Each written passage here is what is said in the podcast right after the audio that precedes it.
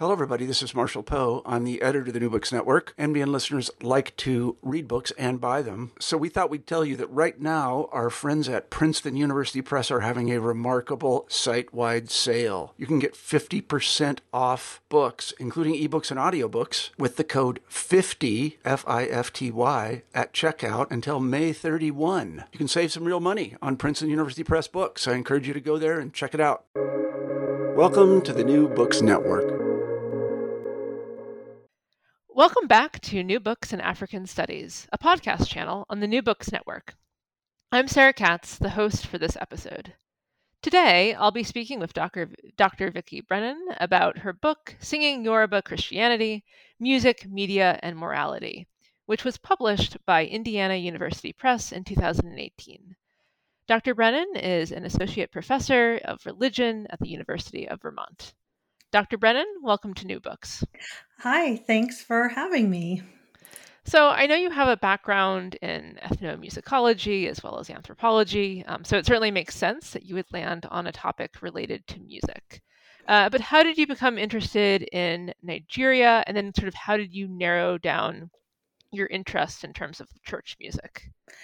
Yeah, so that's a great question. I um I have to say that my interest in Nigeria and in this topic is entirely due to sort of personal relationships um, and contacts. So when I started my master's degree in ethnomusicology, um, I actually, as part of the program of study, we had to learn a music tradition that was not an American music tradition or a Western music tradition. And so the Nigerian musician I.K. Dairo, he's a pop musician who most Nigerians will know who he is. Um, he's a super famous Nigerian juju musician. He was in residence at the University of Washington um, my first year as a graduate student you know, fresh out of college. So I had the great fortune, the amazing opportunity to study with him that first year of graduate um, work. So I.K. Dairo was, um, you know, both uh, this kind of musical inspiration for me. I, for, it was, you know, I had I learned about Nigerian music through that contact, but he was also a leader in the Cherubim and Seraphim churches in Nigeria. And so that was sort of how I stumbled onto this project.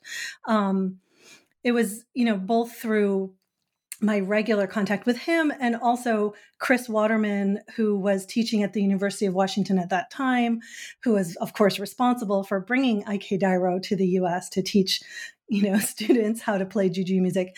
Um, he was like vicki you know this would be a great project. You should think about it. So so it's through that kind of connection and it was always like i'm going to go to nigeria so i can study in baba's church. Um, and unfortunately he passed away before i was even able to go to nigeria for the first time but i have visited his church in the Lawanson area of nigeria of lagos multiple times. And um, yeah so it really comes out of that very personal close connection i had during my first year of graduate studies. Yeah that's lucky. Um, so i was hoping you might uh, share a bit more about your research methods um, and if you could kind of comment on you know whether your methods changed um, over the course of working on the project. Um, yes, yeah, that you you my guest has also entered the chat, so I'll just note the cat. um, yeah, so I am an I am a trained as an anthropologist and an ethnomusicologist, which means I primarily use ethnographic methods. Um, my uh, in, intention I mean, this follows, this is how most ethnomusicologists, particularly when I was trained, um, uh, approach their study was to you know sort of embed yourself within a musical community and learn how to play the music how to to perform the music in some way so i um i was able to um to join the choir of the Ionio Church in Lagos, which is, I mean, there's a story there which I won't go into. I, I had to go through a lengthy process, though, to be able to um, be invited to join the choir without having done their whole um, uh, baptismal classes and all that kind of stuff. But they were really um, generous in inviting me to join the choir. So part of what I did during my um, two years of field research with the church uh, in Lagos was to sing with the choir. I went to choir practice twice a week, um, to to uh, the regular worship services on Sunday. I did attend Bible study classes and other functions. Um, I took talking drum lessons with the church's uh, lead drummer, um, just to have a little bit of an understanding of of how the talking drum works within the musical practices of the choir. Um, and then I also did. Uh, um, well, I had visited a great deal. I had spent six months uh, doing research prior to joining the choir. So I visited other churches. So I had a comparative basis for the study.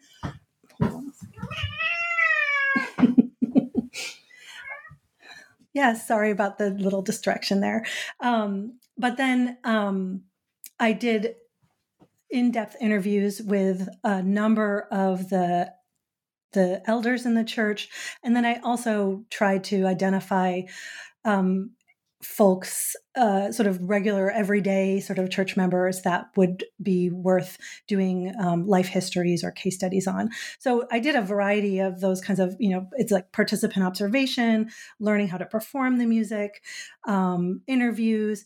I surveyed the choir. I didn't survey the church because it's qu- it's a quite large church, um, but I did do a survey of the choir about their musical um, preferences and practices, um, and so it's a it's a, a, sort of mix of all of those things.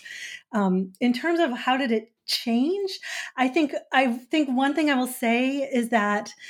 Um, I did want to do some archival research in um, Nigeria, and the times when I was there at the for at the particular for this particular research, um, so it was the early 2000s. Um, it was very difficult for me to gain access to archives. Um, during those two years, I would say the universities in Lagos, most the, the, the lectures were on strike pretty much the entire time. Um, libraries weren't really open, though I did I were I was able to use um, some of the UI University of Ibadan library archives. Um, so the archival side of it isn't wasn't quite as full as I intended, and then perhaps it's that's okay though because it's you know the the project went in a different direction. Also, too, uh, you at some points mention uh, sharing your research and even your whole dissertation uh, with members of the church. Uh, so I was wondering, kind of, what were the moments in which you kind of sought out uh, feedback directly for what you had been written, and kind of how did that change, kind of the direction, or? Yeah, well, that's actually what's always was so that was so interesting to me because it was really important for me to have feedback. I didn't want it to just be a sort of drop in, do a study, and then write a book kind of thing. But I really wanted to have it be this engaged, um, you know, dialogic anthropology, anthropo, you know, ethnography. I'm sorry, dialogic ethnography. And um, so I did, I shared it with, I would share works or chapters in progress with um, a few key members of the choir, including the choir master, who is now actually the general leader of the church. That's the focus of the book. Um, so he he read. Um, well, I sent him drafts. He would give me more gen- general feedback on it. Um, there was one of the choir members uh, who now leads his own church in Lagos, but he read a lot of the chapters and he helped me with some of the Yoruba translations as well. Um, so he gave me feedback um, on the general direction of the text. The current the the person who's the current current um, head master of the choir, who's actually based in New York City, um, he read I sent him the entire um, manuscript and he read it. And then in within the Ionio Church, there's an English chapel, and one of the members of the English chapel is actually a professor of linguistics at Lagos State University. Um, and so he actually read the text as well and gave me feedback on it. And what was interesting to me about the, all of this feedback is that it was like, oh, yes, you really like it was very positive, very encouraging. And then it would usually end by telling me, You're not criticizing us enough. Tell us what we're doing wrong, which was interesting to me. I think um, you know, obviously, I don't see ethnography as deciding who's doing Christianity right or wrong, um, but it was interesting to me as an ethnographic point in terms of what they were interested in, uh, in terms of their focus on their worship practices. And so I think that some of that does make it into the manuscript. All right, so now let's get into uh, the book. Um, so to start, for our listeners who might not be kind of very familiar with this topic, can you provide just like a little background on the Cherubim and uh, Seraphim Church? Yeah. Um, so the cherubim and seraphim are a one of a number or of a group of churches that across the African continent um, are often referred to as African independent churches. Um, in Nigeria, or in, especially in the Yoruba region of Nigeria, they're often referred to as Aladura churches. Um, and these are churches that um, broke off from mission churches in the early 1900s, um, like late 1800s, early 1900s, to develop to sort of develop into um, African Africanized forms of Christian practice. They understood themselves to be independent from the the sort of Catholic Church or the Anglican Church.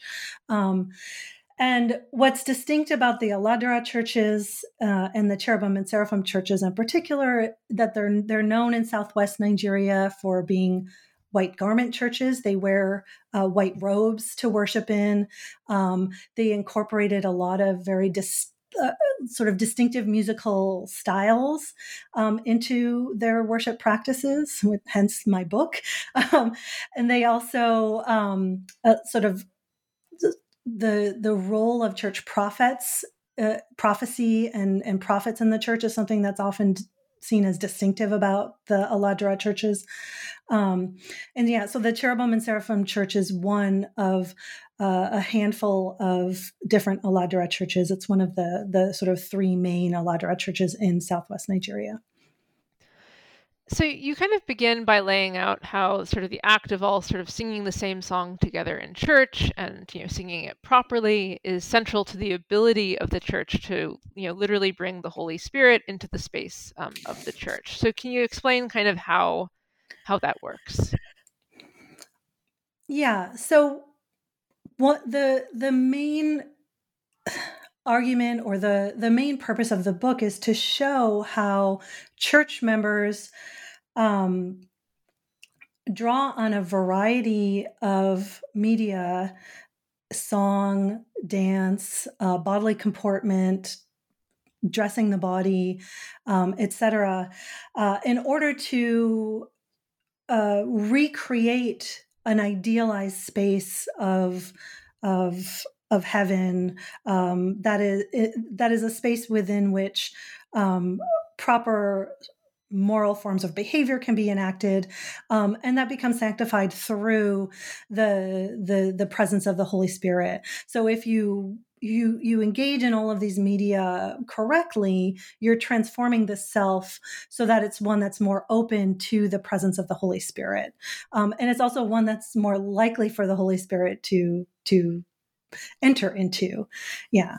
Um, and so it is really through the kind of manipulation of all of these different kind of media forms, dressing the body in white, um, singing singing the the particular kinds of songs in a certain sort of style according to the right kinds of performance practices um, moving together um, you know the the groupness of it is if it's about singing the same song right that implies a kind of groupness of it all of that is about achieving a, a certain kind of ideal self community um, and moral behavior um, and then where do the kind of the different hymns come from, um, particularly those that were sort of produced by Nigerians throughout the, the church's history? Yeah, so there's a, a number of different songs that are sung in the church, and some of them, uh, as you you kind of I think your question implies, is some of them are hymns that are taken from uh, Anglican churches, Western churches, um, a variety of different uh, Christian hymnals, um, but many of them are also composed in the church, the Aladura or the Cherubim and Seraphim churches themselves by church members. So there's a there's there's hundreds, if not thousands, of them. It's a it's a large um, lengthy uh, compendium of songs. Um, so some of them are, there's some hymns that are distinctly identified as having been composed by the charismatic founder of the church back in the early 1900s, Moses Orimolade, um, and other of his fo- followers in that time during the, the, the founding moment of the church. Um, but throughout the 20th century, um, songs were composed. Some of them made them their way into the Cherubim and Seraphim handbook, and I talk about that a bit in one of the chapters of the text. Um, but songs continue to be composed, and they'll incorporate different kinds of musical styles. Um, they're often usually based on uh, some sort of biblical inspiration. And in frequently, composers receive songs through a sort of Holy Spirit um, inspiration. So um, often they come while people are asleep or in dreams, and the Holy Spirit arrives. Um, and as part of the lesson, that they're you know, sort of they receive a message from God through this um, intervention, um, and often the lesson ends up in you know they, they receive it in the form of a song that they can then teach to others. And i actually describe at length in the book one of the chapters of the book um, the uh, a sort of dream that the choir master had that resulted in a set of two songs that became the first commercial recording made by the ionio church in lagos yeah, I also found it interesting how it was really a kind of group effort to write a lot of these songs. Even if one person has the dream, it's not necessarily that they're doing all of the the writing of the music. But yeah, yeah. I mean the the what's interesting and this is actually I know we'll talk a little bit later about my my my what I'm working on right now, but um so much of musical learning and professionalization of musicians in Southwest Nigeria, in perhaps Southern Nigeria more generally, is happening in the church. So people are singing in church for their religious purposes, but they're also learning how to play music. And then that is coming out of the church, right? So my discover or, you know, my discovery of this research project through meeting I.K. Dairo um, is is pointing to that, right? He's uh, this this popular music superstar who also learned how to play in the church. Um, he extends out of the church through his popular music, but he also brings it back into the church um, through his religious practice. And then, you know, as you discuss, you know, music is sort of not only central to the facilitation of prayer and religious experience, um, but it also kind of helps connect members to the history of the church, um, particularly in terms of the official hymnal. So, kind of, how, how does music kind of reference backward to the past? Yeah, so I think that's one of the um, the things that that church members see music as doing is that it is a way. If you sing the same song that your ancestors sung or that those who came before you song and you sing it in the right way and the question of the right way is always one that's up for debate like that was that's sort of what i try to trace through the various discussions in the text um, but if you sing that in the right way that, then you're able to connect to that wisdom of your elders of your of your ancestors um, and bring it into the present so it can be used. Um, and in one of the chapters of the text, I do talk at length about a, a particular ceremony performed in the church on um, Holy Michael's Day, which acknowledge which is a celebration of the founding of the church um, by the the original members of the church. Um, in which they explicitly sing songs that are understood both to have been composed by the founders of the church, but also to have been inspirational of of the founding of the church.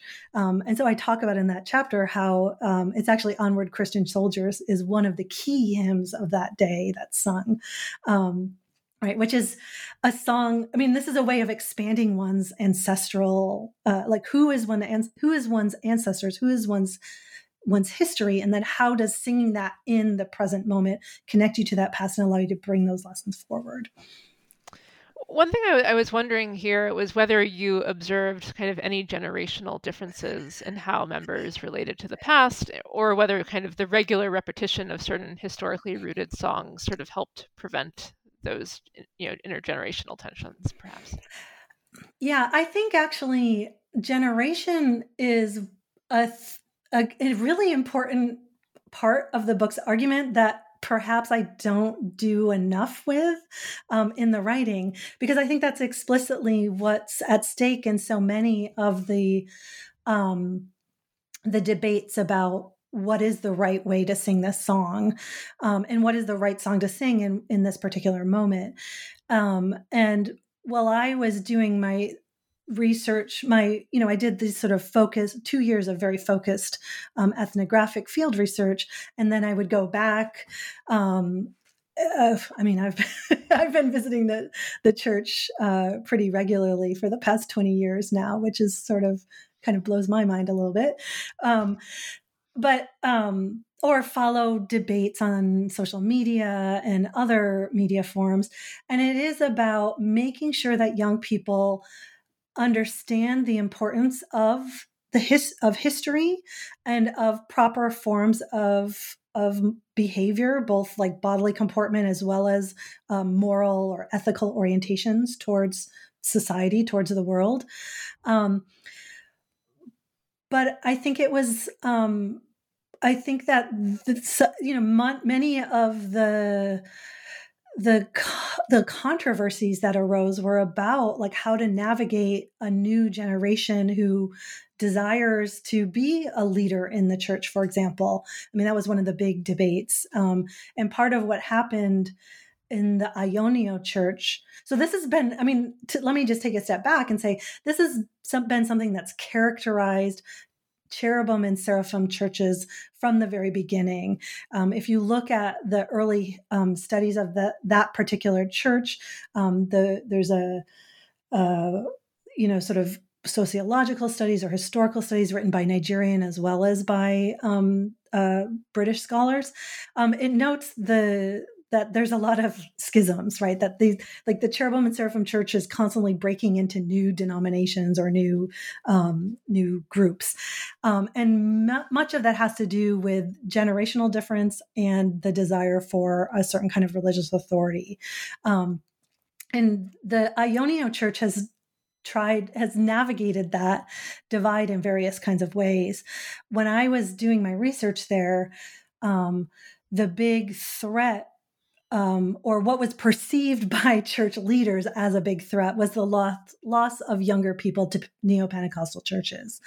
Um, and so it was a debate about how to liven or transform worship practices to ensure that young people didn't leave for these these other churches that appeared to be newer or modern um, or whatever. Um, and I'm not I mean, I think that it's complicated in terms of whether it worked or not. I'm not, I don't think I'm the person to answer that. But I think what's interesting is the way that they really they would develop new sort of fellowships within the church.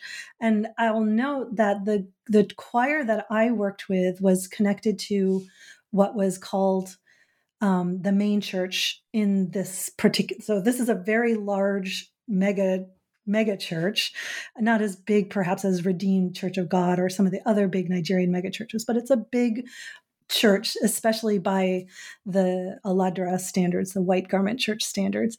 Um, and within the church compound, every Sunday, there'd be three or four different fellowships worshiping in separate spaces. And they were um, the two main, or the main division was based on age. So when I was doing the bulk of my research, um, 2002 to 2004, um, I did my work in the main church, which mainly um, uh, included church members older than 40, I would say. So I was actually too young at that time to really, they were like, well, you're kind of young, but but you should come sing with us. And then the youth fellowship were, was for young young adults, basically people between the age of 20 and 40. Um, and then after I left, um, the there was an even further fracturing uh, where you know, as people aged out of the youth fellowship, they didn't feel like they belonged in the main church, even though they'd aged up there. So there was a middle um, uh, fellowship created, and I think that that's part of like those are the those are there's an acknowledgement that different generations want to worship differently, um, that circumstances, social circumstances, economic circumstances, political circumstances are different depending on when you're trying to make your life, to have your career and your family. And so there were different kinds of religious needs. Uh, the church fracturing into two churches, they just developed these fellowships within the church. Um, but I think that that's really the challenge or that's that's sort of what I try to trace in the book, which is how do you maintain this connection to the past when the present is changing so rapidly um, to ensure a future that resembles the past. Um, so I think that that's you know that's part of what they're trying to use music to do. If you can sing the same song that the founder of the church sang um, then you will have that connection even if you're singing it in a very different kind of um, context than moses orimolade sang. He was singing in the colonial period uh, the, the period of british colonialism. Um, now it's a, it's a very different moment um, a topic that comes up at, a, you know different moments of the book uh, is how media of recorded music has facilitated and changed many aspects of kind of the day-to-day functioning of the church, which you've kind of already alluded to a bit. Um, and it's also kind of crucial to its popularity. That's kind of how you ended up, you know, uh, studying this church in part. Um, so to start, you describe how the 1978 recording by the Aoneo Church um, branch was kind of key to its founding um, and justified itself both in terms of history uh, as well as the present context of Nigeria's oil boom. So, I mean, how does it manage to kind of accomplish all of that with sort of one cassette tape? Well, I think I mean, I'm not sure it accomplishes it just with the cassette tape, but I think sure. the cassette is this really interesting lens into which we can see how um, the church navigates these kinds of generational differences we've talked about and to maintain continuity with the past, but also change in relationship to a, a transformed present. Um, and I think, you know, as I describe in the chapter, it really lines up with their sort of desire for or or their perceived understanding of the evangelical purpose of the church to reach new Christians, to reach Christians, um, um, and also for their um, interest in uh, sort of creating this compelling music and sharing it with people. Um, and so I think that the cassette tape, I mean, I, I they did initially record it um, I think it was initially pressed in vinyl, but that was quickly, you know, that particular technology, because of the transformations, the external transformations of sound recording and distribution technology more generally, became quickly became eclipsed by the cassette. Right? It enabled these songs to move outside of the space of the church, and this was this was recognized as something that was going to be good. Like you're even if it's people who aren't going to come to church, they're still going to hear the message. They're still going to be able to sing the same song. And then we will be able to recreate outside of the church the, the sort of ideals of the moral community. Um, and so I think that's, I mean, the the ways that these different kinds of musical technologies enable wider circulation as well as transformation um, is really um, is really worth noting. And some of the the project I'm currently working on is actually expanding on that side of the argument a little bit more. Um, but I I think well yeah let, us we can stick to yeah sure. Uh, and then later chapters um, in the book kind of come back uh, to the sort of importance of recorded sound, you know, produced by the church. Um, so, what are some of the different ways that kind of ordinary church members, as well as members of the choir, incorporate incorporate uh, recorded hymns into their daily lives? Yeah, well, I think that having a recording of a particular song really changes the way that you can think about what it means to sing the same song right? Um, we don't have a recording, for example, of Moses Orimolade singing a song that he, the founder of the church, was right singing a song um, in the style he would have sung it. We have to recreate it through um, you know, sort of repeated practice over time, transmission across generations. But when you have a recording, you have an actual instance of a performance of a song that then can set the standard for what it means to sing the same song. And so what I, you know, one of one of the things that I observed was the challenges that that presented if you take a song that's recorded on one of the church's you know commercial recordings on one of their cassettes and now their CDs and I mean I'm guessing now that they they stream um, I mean I know that they stream uh, and you have to re recreate it in a live worship performance um, what does it mean then to sing the same song? Do you sing it exactly as it was on the recording? Um, do you adapt it because you're singing it in a new moment um, that has different uh, different challenges or different um, contexts and how does how is that negotiated? And so part of what i try to i mean this is where i feel like you, we talked a bit about my methods earlier like this is really where um, the ethnography becomes very sort of uh, complicated. This is where ethnogra- ethnography becomes necessary to even understand it, um, because it's about bringing together these different ideas of what it means. And so I do talk a little bit about um, how, for members of the choir, especially when they're practicing the songs that are already well known um, by them, um, they have to learn how to sing it in a way that's both recognizing recognizes or acknowledges the past performance of the song but also is speaking to their current situation. And you know i describe a, a, case where the the director that day stops the the practice to say like no no no you're not really singing it. You have to feel it. And once you feel it and you connect it to yourself then you've sung the song. Like you can't just enjoy it um, because you know the song and you know how to sing it. And i think that that's the that's i for me that gets at the some of the work like to point to how religious orientations to the world are really about these repeated learned and practiced embodied um, embodied practices. Yeah and then, sort of beyond, you know, listening to the recordings um, and practicing, how do other types of bodily discipline, as well as a sort of sartorial tradition and organization of the space within the church, how do these all kind of work along with the music to help members sort of feel the Holy Spirit during the church service?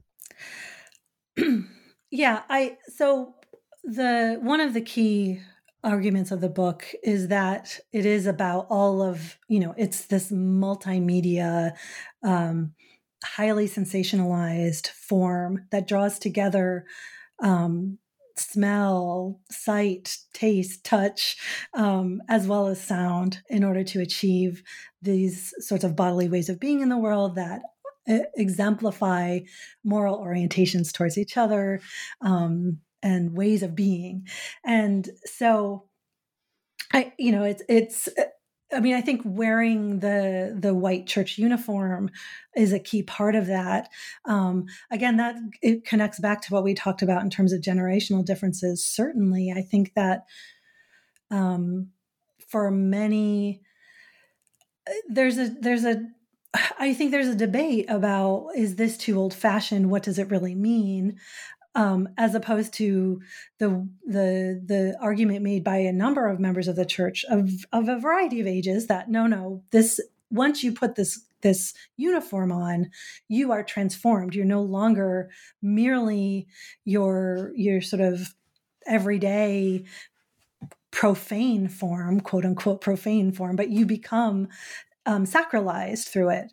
Um, and i would often be told. I mean, I'll, I'll have to admit. So I did wear the the white um, the white church uniform.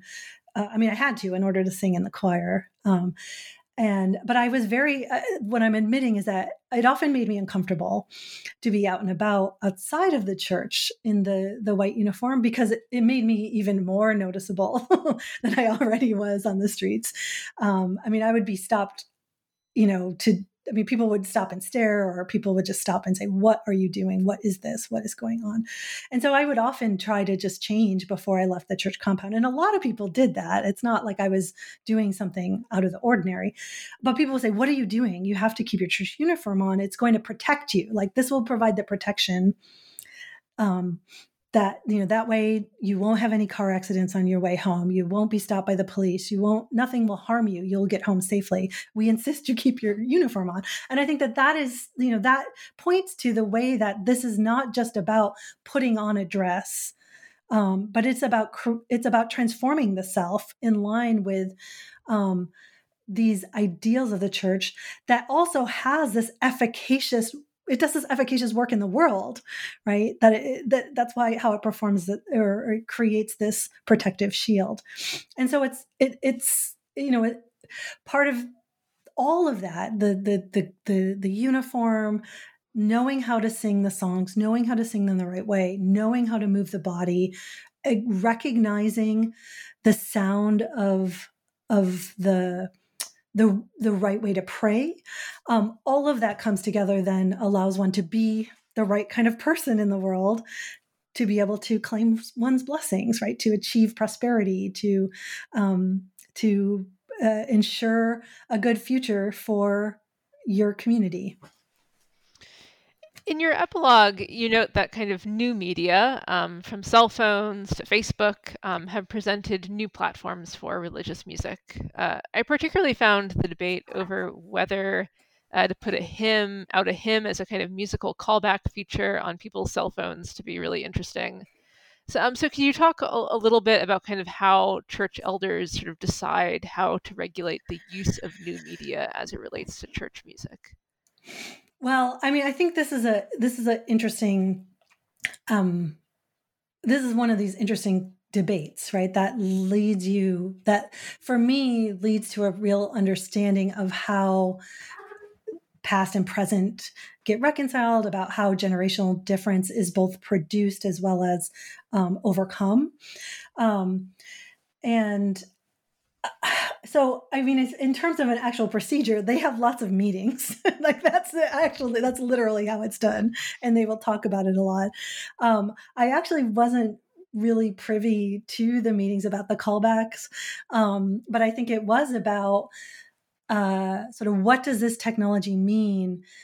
You know similar to the way like deciding to record the the church's music and distribute on cassettes right? What does it mean that this can be accessible um, in a space where you might not be in a mode to pray or to worship.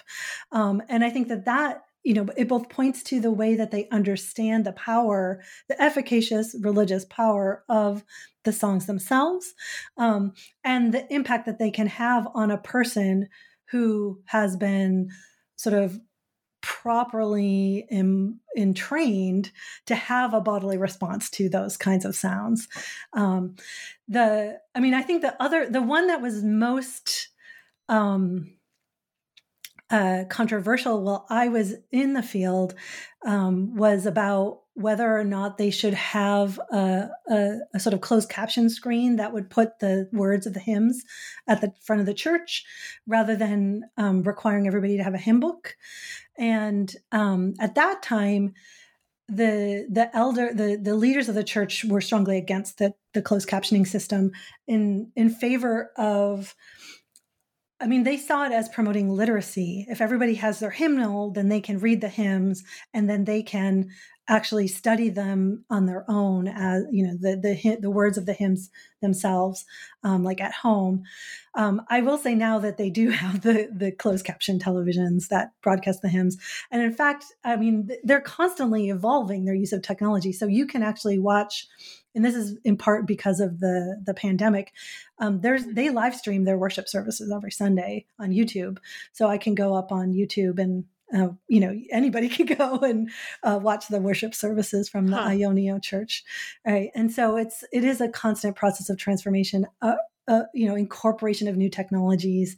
Um, it has to be done right. I think that's the for me that's the sort of ethnographic observation is that you do it in the right way, and then um, it, it, can accomplish the intended ends. Um, I it would have been it, it would be interesting to know about the deliberations that went into deciding to live stream the services but i would guess it had a lot to do with wanting to protect the the members of the church at the same time as um, making available uh, co- collective worship Mhm. Yeah Yeah, that would be interesting. yeah Um, another theme that arises in several chapters of the book is that there's sort of both an embrace and kind of emphasis on how certain aspects of the church kind of reflect Yoruba culture. Um, but then there's also an effort at the same time to make clear that the church is entirely Christian. Um, and members even kind of criticize other churches for allowing indigenous religious beliefs to sort of creep in. So, what Yoruba cultural values and sort of practices, you know, does the church highlight, and then where does it sort of draw a boundary in order to distinguish itself from other churches in Lagos? Yeah, I mean this is a this is a really great question. It's it's um it's super complicated and again this is something that you have to really turn to right this isn't a right or wrong answer it's an ethnographic it's an answer that's developed ethnographically and, and by different kinds of actors for different purposes so um most church members would say we are a Yoruba church because if and I would say why are you why do you think you're a Yoruba church it would be about the importance of hierarchical relationships based on um, age. So, this is where generation becomes this really important theme, right? That you honor your elders, um, that uh, junior people know their position in relationship to elders, but that also elders know the obligations that they have towards those who come after them to care for, to help, to, to um, educate, to nurture, all of that stuff. Um, and so, for most I mean, almost every church member I asked if I said, "What what makes this church a Yoruba church?" That would be the answer. Um, I mean, the other big part of it for most of the church members I talked to would be about language, language, and other kinds of expressive forms. Um, so I would talk to people who had left the church to join um, neo Pentecostal denominations. Um, and often they would express regret that, oh, you know, I like my new church, but I really miss praying in Yoruba, or I can't pray as well in English as I can in Yoruba, or the songs in this church are just so sweet because they know how to bring together the drums and the instruments and the voice so well. And I think that that's another site where the Yoruba-ness of Christianity becomes developed um, within the church. Um, and then, uh, I mean, I would say right i mean i think for me religion isn't right religion is what people do. And if yoruba people are saying they're doing christianity that is both christian and yoruba um, i think i have to take them seriously and try to understand what what it is that they see about that right? So it would be the the sort of importance of particular kinds of of of social relationships that get embedded in it um, the the use of these cultural forms um, and then the i mean the other uh, the, the reason why i'm going back to this kind of foundational understanding of this relationship is because the accusations about other churches not being properly christian often points to um, practices that could be understood as the same right? So this is really about the the shifting nature of understanding insiders and outsiders within a particular community. Yeah. Well i guess i mean where do they draw the line for example? Like what what would they sort of yeah view as like allowing like indigenous religion to kind of creep in? Um, so it would be so specifically naming certain kinds of certain deities, um, right? So so they're using a lot of very um, culturally deep uh, names to refer to the Christian God, but there's certain like if it comes close to the way that certain Orisha are talked about, that becomes too close. Mm. Um, I think one of the instances I talk about in the book is the the lead drummer for the choir. He was like, "Well, look, I am a Christian and I'm Yoruba, and I can play this drum. It's the bata drum, um, and it's the drum that's usually played um, for Shango." the Orisha Shango. Um, but when I play it, I'm not drawing Shango down. I'm not like, you know, allowing people to be possessed by Shango. It's the Holy Spirit. And he laid a track, a bata track for one of the um, choir's recordings. And he said, yeah, they didn't, they decided that they couldn't use it, that it was too potentially dangerous. Oh, yeah. So it's, you know, I think that that's, but the, in popular culture, there's all kinds of, of, you know, sort of insinuations that white garment churches aren't are sort of engaging in a little bit of fetishism, quote unquote fetishism or juju or whatever, um, when they use candles or soap or certain kinds of objects as the focus of their prayer, that then um, uh, is understood as not being about this this kind of transparent, direct relationship to God. Um, but what's interesting is, you know, you like those are certainly practices that are widely done in Aladura churches, cherubim and seraphim churches, but it, they're also done in Pentecostal churches. So really, that's about who is making the accusation and for what purpose. That's a political claim. Mm-hmm. Yeah. Another theme, which we've sort of already, you know, addressed a little bit, right, is this idea of, you know, increased competition um, with Pentecostal churches. Um, one sort of question related to that that I had while reading the book was that you know, while it didn't seem kind of identical to sort of the typical prosperity gospel of many of the mega Pentecostal churches in Nigeria, there was clearly a message in the church that prayer, hard work, and sort of bodily discipline would lead to material success on earth. Um, and in, in your final chapter, you note that sort of the most senior and revered group within the church um, are in part revered for their seniority, but also you know, for their success in life. So, sort of, how do members maybe see this as different than the uh, Pentecostal prosperity gos- gospel?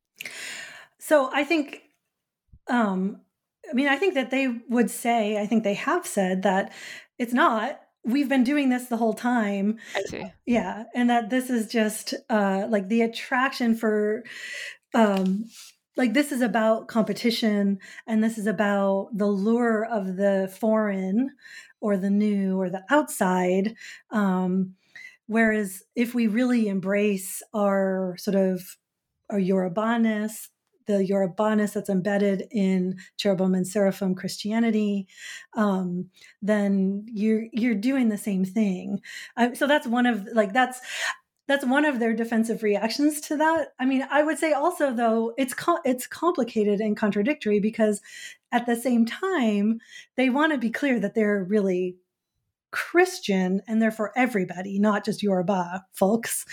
Um, and so that, that's why there's an English chapel within the compound.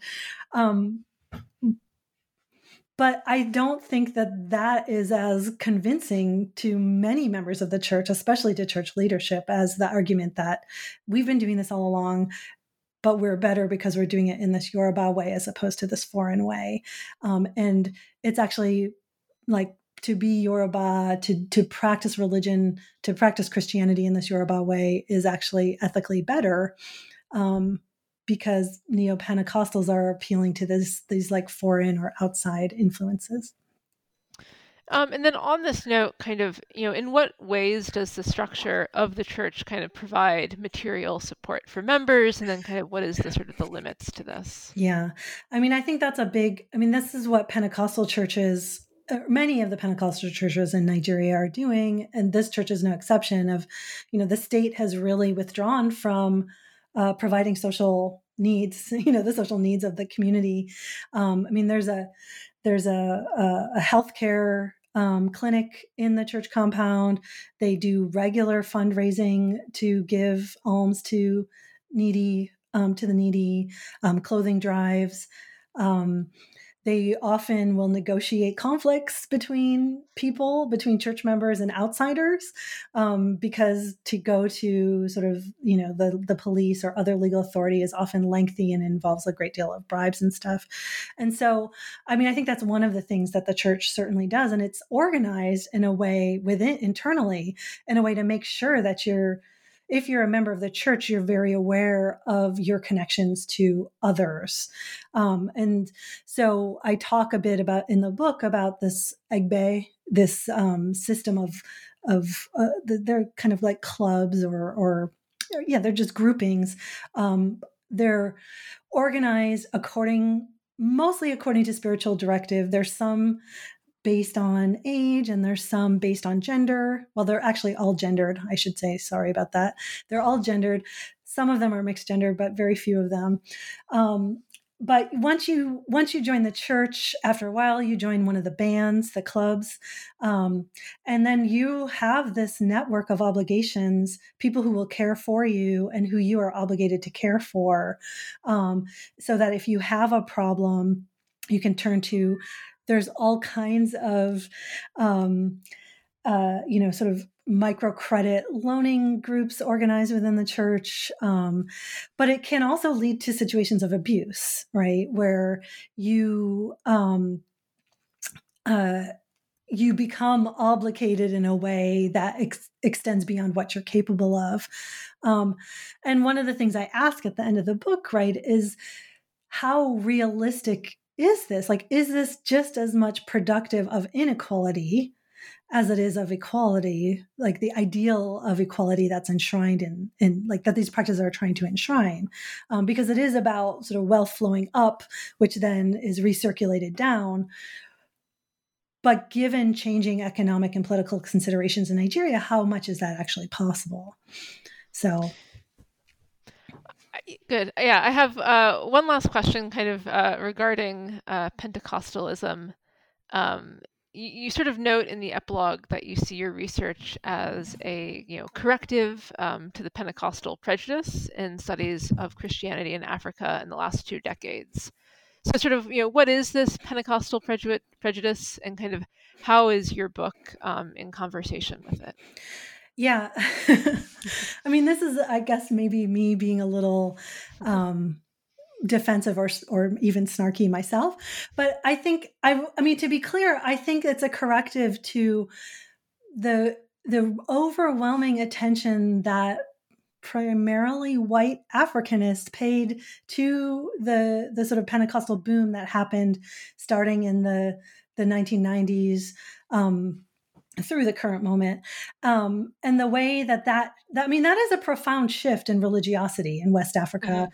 certainly um but it's it, it it i feel like the way that it was written about in a lot of of um sort of anthropology and historical writings uh, was very it, was as though that was all that mattered. I mean i would go to conferences and people and say what i was writing about or i'd be on panels and people would say oh those churches still exist? And i was like yeah there's like 10,000 people who attend this this one church in lagos every sunday. Um, you know and so i think that for me, this was a pushback against that to say, yeah, let's pay attention to the the new, but let's then understand how it's impacting the old or what is causing the old or or what's still there to happen underneath it. So um and I feel like part of what I was pointing to there too is the way that those scholars um who in their who who in their need to make a sort of strong case for why what they're studying is important um, actually reproduce the ideology of the community that they're studying as opposed to really looking at it like what does it mean when pentecostals say no we're the ones that matter as opposed to just scholars reproducing that kind of of discourse so huh. that's yeah. interesting right and now that you're speaking i'm just sort of thinking like i haven't seen very much scholarship lately about catholicism in yeah. nigeria even though i feel like i've been invited to catholic services when i've been in nigeria as much as any other yeah, I would say that Nigeria is one of the centers of global Catholicism, and you know, so I so I think that some of it was my defensiveness as as being portrayed as like studying this like niche that doesn't really matter anymore when of course it matters. And i do think it is it has to do with sort of more well i'm you know it has to do with white africanist um, interests and proclivities. Um, i will say that most nigerian scholars i meet are like oh my gosh you study what? That's so amazing. That's so important. Um, and and i and i appreciate that because i do think it is this very important um, religious, cultural, and social phenomenon for um, for Nigeria and for the Yoruba in particular. And uh, great. So now that we've sort of gone throughout kind of most of the book, although certainly there, there's more in there that we you know haven't had a chance to get into, but yeah. I, am wondering if you can kind of speak a bit to the process of sort of turning all of your research um, into a monograph. Um, you know, was it clear kind of what would become a chapter, or were there sort of some chapters that maybe you started writing that kind of never made it into the book, or? this is this question is i mean this is a hard one. Um, it took me a long time to write this book um, and you know some of it has to do with the obligations of teaching and being um, you know a, a professor. Um, and some of it had to do with me trying to figure out um, how i what i wanted to say so the the original the the way that this book or this project was originally framed was that I was supposed to do um, about a year of field research in Nigeria, and then I was going to do a year of field research in churches here in the US. And I was going to look at that kind of this neo diasporic um, connection. And that quickly uh, I mean, some of it was I got enough research funding to stay in Nigeria for another year, and some of it was oh my gosh, I need like there's so much here that I need to understand first. So um quickly the the stuff about the the cherubim and seraphim churches in the US kind of dropped out, but I do have an article that I published about that in the Journal of Religion in Africa.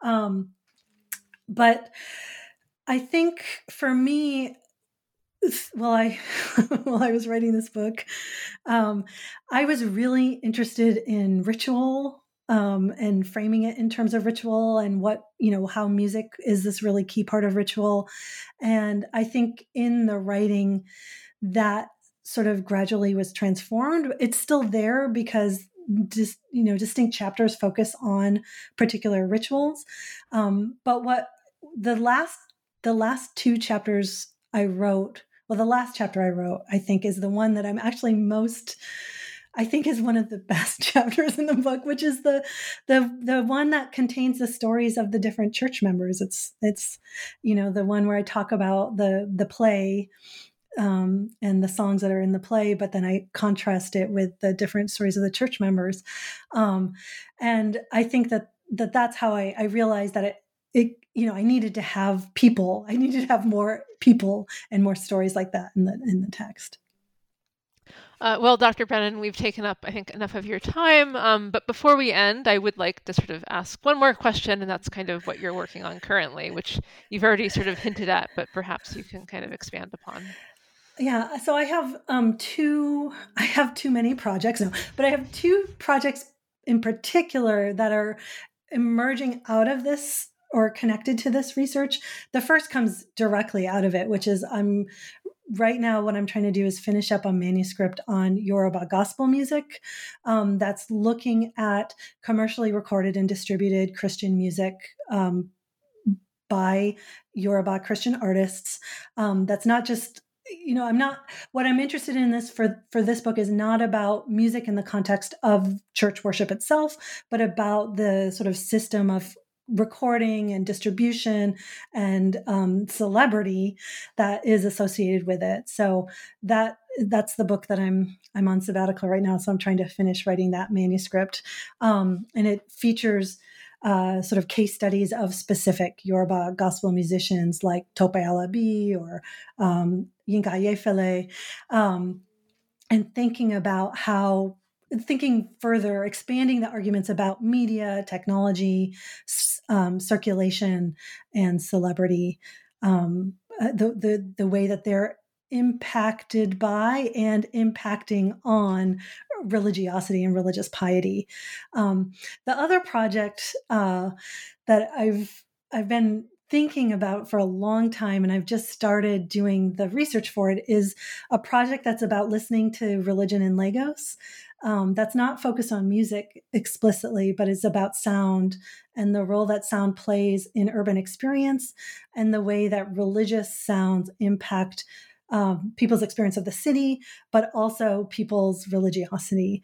Um, and so that's I I I think I mean I see that as a very big long-term um, multi-stage project um, but it, it, you know it'll involve a variety of field recordings of places in lagos where religion is heard or perhaps not heard um, in, in, an attempt to understand uh, you know i mean lagos lagos is fascinating to me so i can come up with lots of different ways of of understanding thinking about researching writing about lagos all right. Well, both of those um, sound really interesting, and I look forward to yeah reading the the next book. Um, so yeah, thanks so much for doing this interview. Yeah, thanks, Sarah. Thanks for your great questions, and thanks for reading my book.